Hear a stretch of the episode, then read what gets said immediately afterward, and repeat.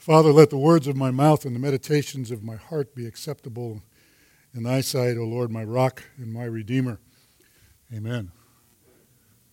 So, it's we've been at disciplines for a while. And sometimes you can get caught up in the fact that you're dealing with a discipline and not the fact that discipline's a means to an end. And I think uh, disciplines are means to an end. And these disciplines are means to an end. So what is that end? It's about putting on... C S Lewis said, what I want to make clear is that putting on Christ is not one among many jobs a Christian has to do. And it is not a sort of special exercise for the top class. I mean, I recognize you're all in the top of the class. It's the whole of Christianity. We've culminating here the outward disciplines, and sometimes I think simplicity, solitude, submission, and today we're talking about service, are a means to an end. And that end is being in a closer relationship to Jesus Christ. It's the freedom. It's for freedom that we're going through these disciplines, for freedom that we have in our relationship with Jesus Christ. I think some of the disciplines kind of meld together. If you've been following and reading through, um, simplicity, solitude, submission, service, eh, all kind of look the same in some ways because it's about you and it's about your relationship with the Lord. But I want to make sure that we understand that a discipline is a means to an end. You don't train for a marathon to train. You train for a marathon to run it and to run the best you can and to run a time. That's what you. That's what the discipline is for. So, we're going to talk today about service. This is a quote from Bernard of Clairvaux. Anybody French in here? No, that's good. That's good. Learn the lesson that if you do the work of a prophet or a servant, what you need is not a scepter but a hoe. Now, this was written by a guy who lived about a thousand years ago, Catholic priest, farmer, but it's dead on. It's dead on. Service is about using a hoe and not a scepter. So, take a look at this. There are two kinds of service. There's a self, there's a self-righteous service and true service. Let's consider true service first. And let me ask you, and this is not a rhetorical question, what one word comes to your mind when you gaze at this photo? Anybody? What one word comes to mind when you take a look at this photo? Christ. What else? Sacrifice. Good. What else? Love. Okay. Forgiveness. Ah, we're getting we're getting good. We're tracking here now. It's it's six o'clock in the morning.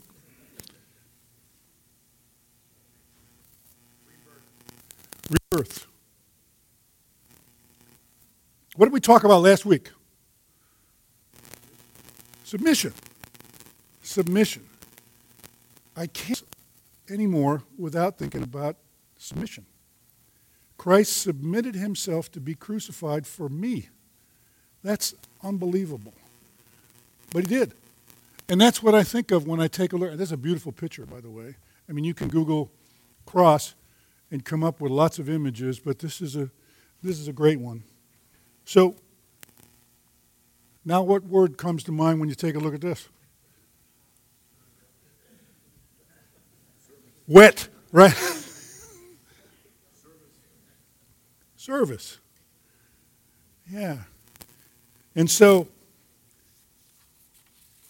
it's the night before Christ is crucified. He's got his disciples in the upper room.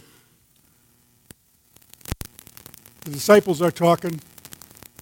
Christ has got a bunch of things on the agenda that he wants to cover with them. It's the last time he's going to see them before he's crucified.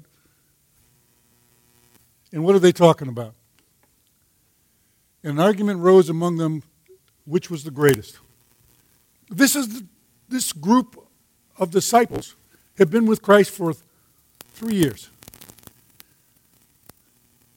They're celebrating the Passover, and this is what they're talking about. Which one is the greatest? Now, I thought about that. I said, isn't that weird?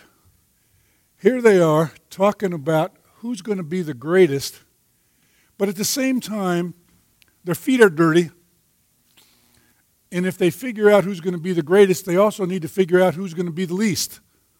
Nobody wants to be the last picked, right? I mean, who in this group wants to be the last picked? I don't, I don't think anybody. But yet, if you choose, you're naturally going to progress to pick who's the least. Nobody wants to be the least. So what did the disciples do? They sat there with Christ with dirty feet because nobody wanted to be the least. And so what did Christ do? He took a bowl and a basin and a towel, put it on his person, and set the example. So I think one of the things that we want to take away from this piece on service is that service banishes us to the mundane, the ordinary, and the trivial. I mean, you've got to get that in when you talk about service. You're not going to be the kingpin. You're not going to be the leader. You're not going to be the one who gives the instructions. You're going to be the one who does the work. And Christ showed that example to the disciples. Now, it's it's interesting to me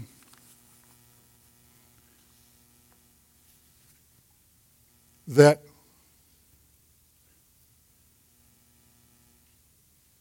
if you give in to service, it doesn't necessarily mean that you give up leadership and authority.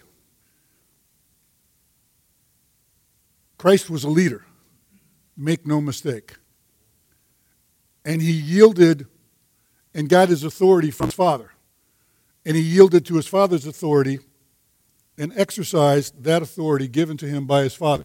So service is not about giving up authority and leadership, but service is about working in the mundane, the ordinary, and the trivial. And it's not about who's greatest. It's not about who's least. It's about following God.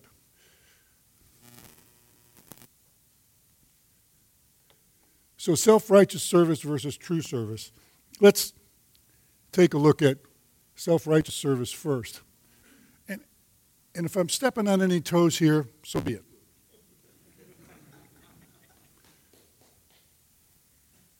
Self-righteous service is attained through human effort. It's impressed with the big deal, requires external rewards. If I'm going to serve, I'm going to be recognized for it. I'm going to be pointed out as one who went out of my way to do my best for others, and, and I want to make sure that people know that. It's affected by wo- moods and whims, results-oriented, is insensitive, and fractures community. Now, let me give you an example. Uh, let me give you a couple. For ten years, I worked with the American Red Cross in disaster operations from a national perspective. And I got an opportunity to, in my ten years working for Missus Dole, to be a part of a number of big disasters. And one of them was the Northridge earthquake. Now, the Red Cross is a local organization, and all service begins locally. And Northridge earthquake took place in Los Angeles. Los Angeles has one Red Cross chapter, one. It's it's a small city. It's a small business. It's a multi-million dollar business. And one of the benefits, one of the ways that we organized small uh, local chapters is there's a local board of governors, a local board of directors that oversee the chapter and all it does. My boss and I went to Northridge earthquake, and we were going on site. We were there within twenty-four hours. There was a uh, three-story apartment complex that had collapsed. There were a number of people trapped and injured, um, a number of people calling out for help, and there was a number of press people there and whatever, and we decided that we needed to be there to represent the Red Cross. And we went and got with the, the board chair, who is a local businessman, good guy, don't know much about him, but he wanted to drive us there. We said, fine. We went out to the parking lot, and he jumped in his Rolls-Royce.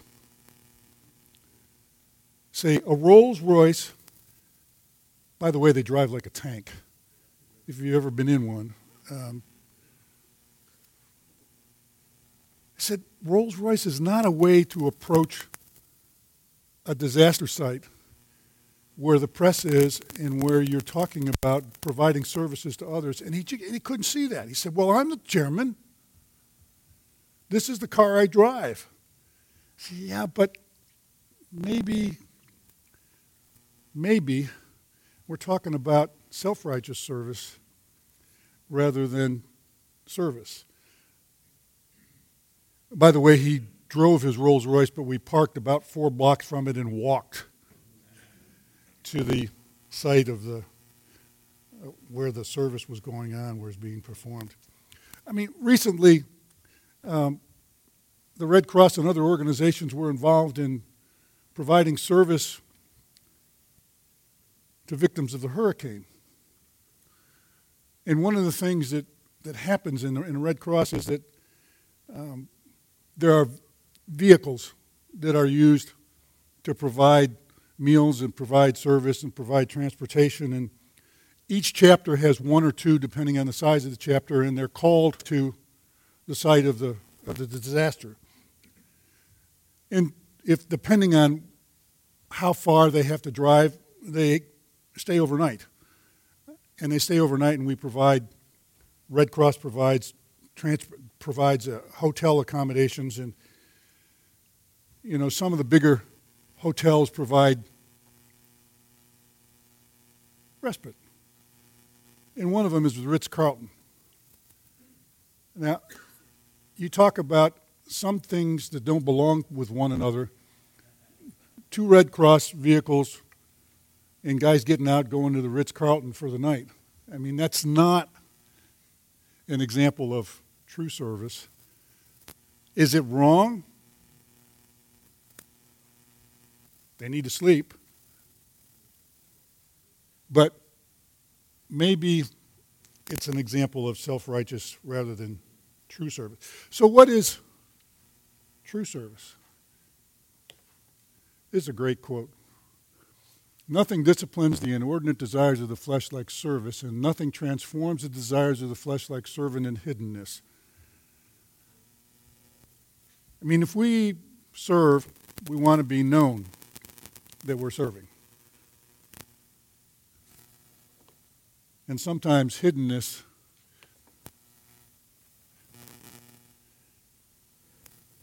stuff. True service is characterized by humility, like Christ washing the disciples' feet. But how tough is it to serve with humility? That's the question. He said, listen, if I serve with humility, humility, if I do that, people will take advantage of me. They will walk all over me. And my answer to that is, maybe. Maybe they will. Maybe you will be walked over as a true servant. Should that keep you from serving? No. But keep in mind, true service is marked by giving up the right to be in charge, taking on the perspective of a slave, not a slave who's forced into slavery, but a slave who chooses slavery. Remember, Paul was a bondservant of Christ. He chose to be a servant of Christ. Now, if you choose to be a servant of Christ, you're always going to have the opportunity to be joyful in your service because it's your choice. It's your choice. Now, who in this room wants to be an ascetic? Who in this room knows what an ascetic is?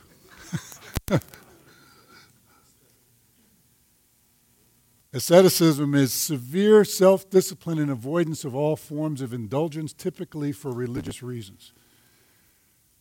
Now, I don't know how close you are to being an ascetic, but it leads to warm theology. Now, what's warm theology? It's not something I learned in seminary, but it's a theology that says, listen, you need to be of such a character that nothing you do is worth what Christ already did for you, and therefore you're lower than the earth. You you you do things because you have to, because that's your position, that's your lot in life. That's not what we're talking about. We're not talking about being so self-disciplined and avoiding all forms of indulgence because you're a Christian, that people don't see you as a leader or one who's in or under authority or exercising authority. Now I'm getting to the point where service is kind of difficult to do. Um, but Dietrich Bonhoeffer says this. He says, listen, if you serve, you're not necessarily one who believes in warm theology, but if there is no element of asceticism in our lives, we shall find it hard to train for the service of Christ. In other words, if you're not walked on every once in a while in your service, you're probably not performing the service the way Christ would have you perform it, or the way he modeled it for his disciples on the night before he was crucified. Everybody knows Dietrich Bonhoeffer, right? So what are some examples of service? Let's get to the let's get to the practical here. Hidden service, rebuke. It's a rebuke to the flesh and can be a fatal blow to pride. Who suffers from pride here? Yeah. That's good. Went up. Examples of service, small things, guarding the reputation of others, service of being served, common courtesy, hospitality, listening, bearing burdens of others, sharing the message of Christ with one another. You have an opportunity to talk about examples of service in your small group at your table. But let me give you a couple illustrations here. Small things. We have wives. When's the last time you did something unexpected for your wife that actually helped her? Yeah, you put that clause on there and it kind of... Maybe it was emptying the dishwasher. Maybe it was making the bed, folding clothes, doing other things that retired people do that working people don't. I'm retired. Um, common courtesy. You know, um, Richard Garvick is always watching me when I take Barbara to the car to make sure that I open the door for her and seat her before I, he's right. I mean, I she can do it herself. I mean, I, I don't normally do that, but that's a common courtesy. Listening. Advice that my wife gives me before I visit somebody in the hospital or before I go out and attempt to mentor. She says, be sure to listen before you speak. I say, yeah, but I'm a quiet guy. I mean, but that's great advice. How hard is it to listen? And do you attribute listening to service? You know, I have a West Point classmate who's in a psych ward now at um, Bethesda Walter Reed, and I went up to visit him. And my wife gave me the same advice. She said, before you go visit him, pay attention to listen. And so I went to see him, and I don't know if you've ever been in a psych ward, but, but they're scary places. I mean, inpatient psych wards. I mean, I walked into the psych ward, and they took my sunglasses, they took my iPhone, they took my Bible, and they took my wallet. And they put it away. I said, well, we can't have that. We have, we're in a controlled environment here. And you can sit with him, but you can't sit with him with these articles in your possession.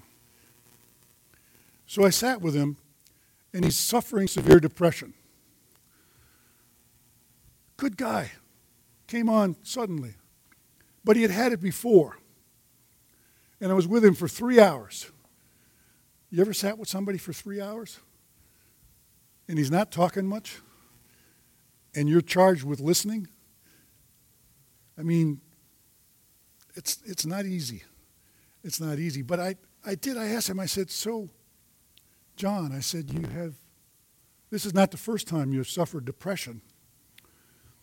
How did you come out of depression when you suffered it the first time? And he thought a minute, and he said, concern for others. I said, I broke into tears. I said, concern for others. John, that's the essence of service, concern for others. So, here's the questions. Talk about being least in a crowd. How, if you have ever had the experience, did it feel to be the last chosen for the team? Jesus chose to be least, would you? Have you ever served to be noticed? You can be honest here. Moses was noted as the most humble man on earth. That's true. It's right in Scripture. Romans or Numbers twelve three. Could the same be said of you? What does it mean to be a humble servant?